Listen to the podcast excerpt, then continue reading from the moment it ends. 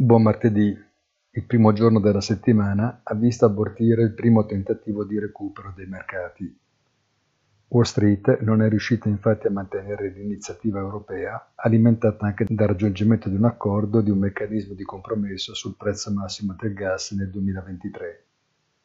I rendimenti obbligazionari proseguono il cammino al rialzo, ma la situazione più complicata continua a intravedersi nel mercato cripto, nuovamente a testare una linea di supporto sempre più fragile. Buona giornata e come sempre appuntamento sul sito easy-finance.it.